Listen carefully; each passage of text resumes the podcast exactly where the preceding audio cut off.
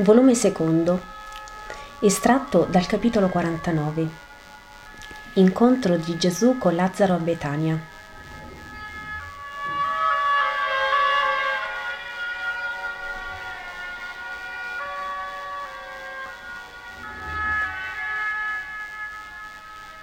Una chiarissima aurora estiva. Più che un'aurora, già un'infanzia di giorno perché il sole è già fuori da ogni limite d'orizzonte e sale sempre più.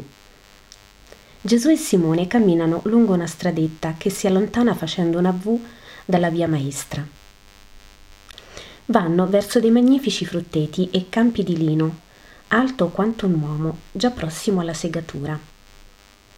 Siamo già nei possessi dell'amico mio. Vedi, maestro, che la distanza stava nella prescrizione della legge Mai mi sarei permesso inganno con te. Dietro quel pometo è la cinta del giardino, in essa è la casa. Ti ho fatto venire da questa scorciatoia appunto per stare nel meglio prescritto. È molto ricco il tuo amico, risponde Gesù. Molto, ma non felice. La sua casa possessi anche altrove. È fariseo? Il padre non lo era. Lui è molto osservante. Ti ho detto, un vero israelita. Camminano ancora un poco. Ecco un alto muro. Girano l'angolo. Il muro prosegue uguali, lasciando cadere dal suo sommo rami scapigliati di rose e gelsomini tutti olezzanti. Ecco il cancello pesante di ferro lavorato. Simone batte col pesante battente di bronzo. L'ora è molto mattutina per entrare, Simone, obietta Gesù. Oh, il mio amico si alza al primo sole, non trovando conforto che nel suo giardino fra i libri. La notte è per lui un tormento. Non tardare oltre, maestro, a dargli la tua gioia. Un servo apre il cancello. Aseo, ti saluto. Di al tuo padrone che Simone lo zelote è venuto col suo amico. Il servo parte di corsa dopo averli fatti entrare dicendo Il vostro servo vi saluta, entrate che la casa di Lazzaro è aperta agli amici. Simone, pratico del luogo, piega verso un sentiero che fra siepi di rose va verso una pergola di gelsomini. Infatti è da lì che dopo poco si avanza Lazzaro. Veste di lino candidissimo e cammina a fatica, come chi ha male alle gambe, quando vede Simone fa un gesto di affettuoso saluto e poi, come può, corre verso Gesù e si getta in ginocchio, curvandosi sino al suolo per baciare l'orlo della veste di Gesù, dicendo Io non sono degno di tanto onore, ma poiché la tua santità si umilia sino alla mia miseria, vieni, mio Signore, entra e sii padrone nella mia povera casa. Alzati, amico, e ricevi la mia pace. Lazzaro si alza e bacia le mani di Gesù e lo guarda con venerazione non scevra da curiosità. Camminano verso la casa. Quanto ti ho aspettato, maestro.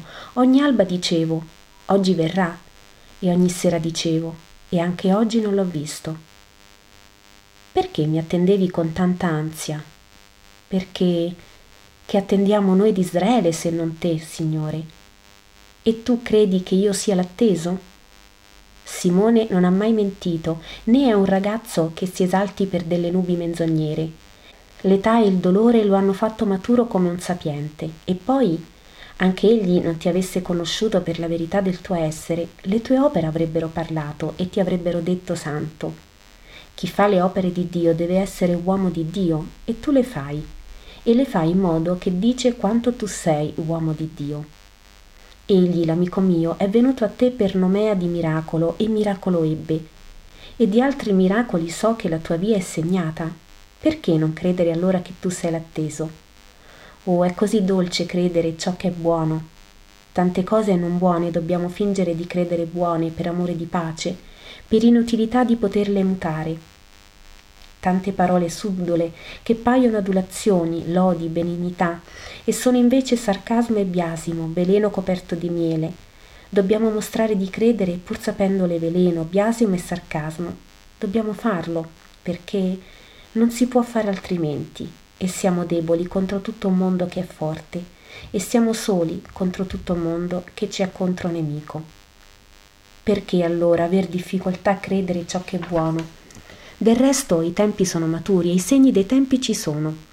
colui che renderà pace ad Israele e ai figli di Israele, colui che ci farà morire senza affanno, sapendoci redenti, e vivere senza quel pungolo di nostalgia per i nostri morti. Oh i morti, perché rimpiangerli se non perché, non avendo più figli, non hanno ancora il Padre e Dio? È molto che ti è morto il Padre? chiede Gesù. Tre anni e sette che mi è morta la madre, ma non li rimpiango più da qualche tempo. Anche io vorrei essere dove spero che siano in attesa del cielo. Non avresti allora a ospite il Messia? È vero, ora io sono da più di loro perché ti ho ed il cuore si placa per questa gioia. Entra, maestro, concedimi l'onore di fare della mia casa la tua.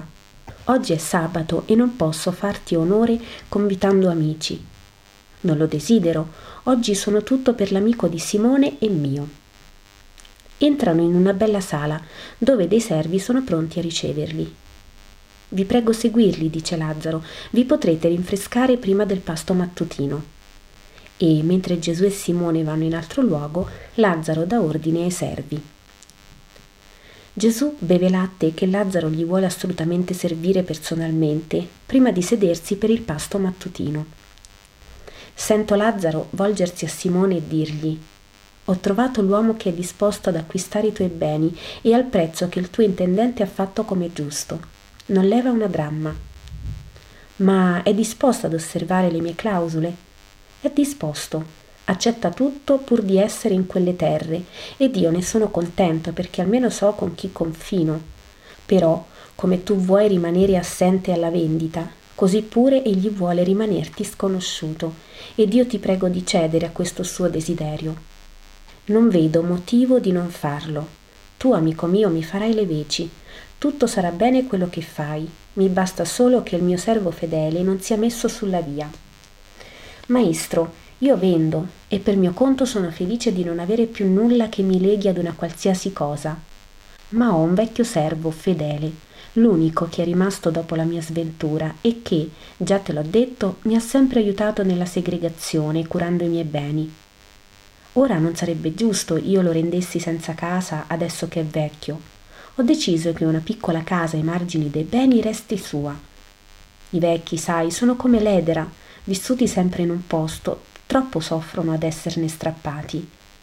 Lazzaro lo voleva con lui perché Lazzaro è buono, ma ho preferito fare così, soffrirà meno il vecchio. Anche tu sei buono, Simone. Se tutti fossero giusti come te, più facile sarebbe la mia missione, osserva Gesù. Perché trovi il mondo restio, maestro? chiede Lazzaro. Il mondo? No, la forza del mondo, Satana. Se esso non fosse padrone dei cuori e li tenesse in sua possessione, io non troverei resistenza. Ma il male è contro il bene ed io devo vincere in ognuno il male per mettervi il bene. E non tutti vogliono. È vero, non tutti vogliono, maestro. Che parole trovi per chi è colpevole, per convertirlo, per piegarlo?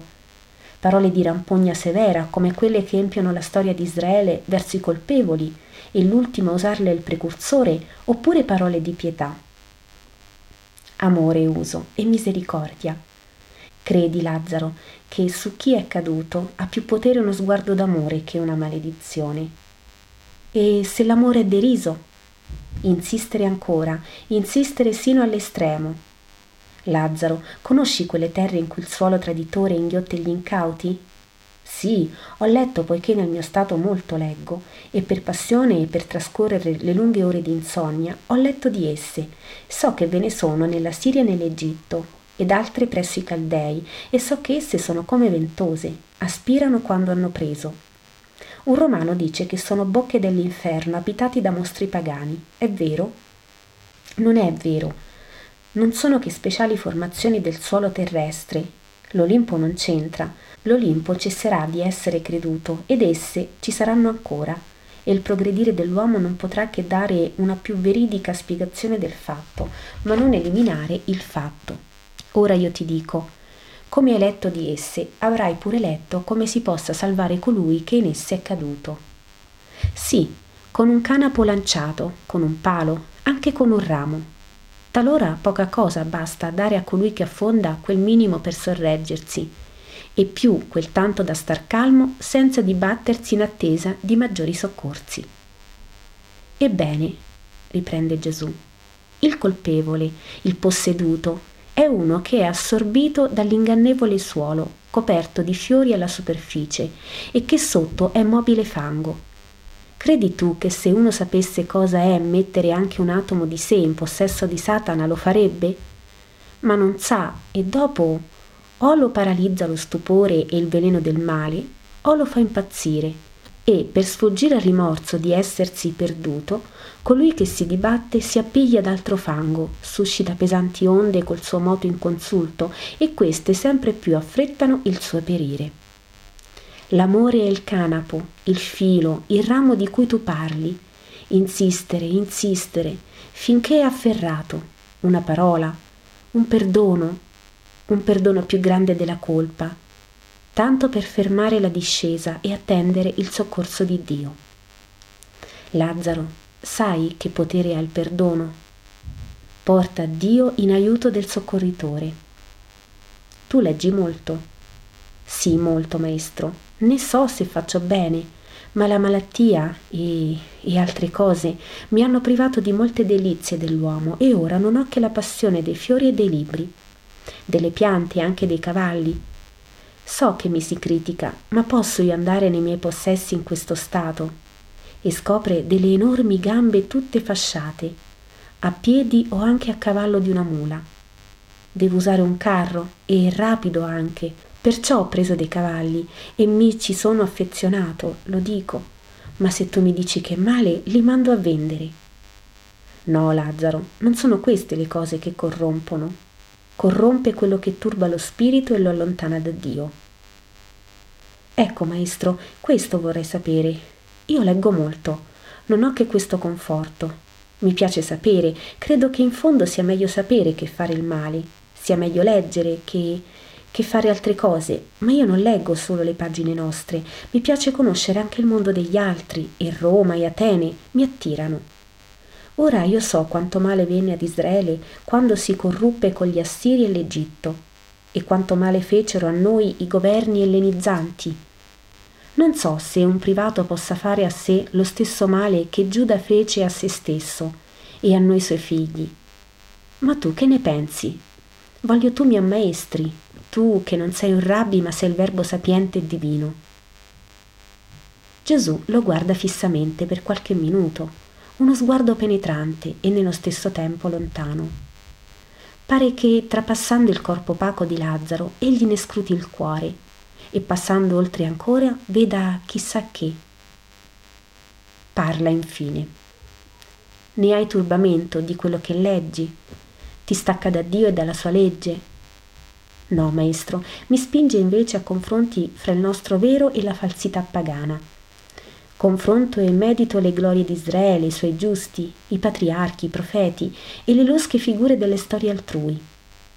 Paragono la nostra filosofia, se così si può chiamare la sapienza che parla nei testi sacri, con la povera filosofia greca e romana, in cui sono faville di fuoco, ma non la sicura fiamma che arde e splende nei libri dei nostri saggi e dopo, con ancora maggior venerazione, mi inchino con lo spirito ad adorare il nostro Dio, parlante in Israele attraverso atti, persone e scritti nostri.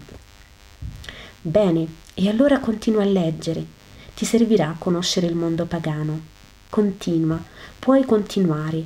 Manca in te il fermento del male e della cancrena spirituale. In tutte le azioni dell'uomo vi è possibilità di bene o di male, a seconda che si compiono Amare non è peccato se si ama santamente. Lavorare non è peccato se si lavora quanto è giusto.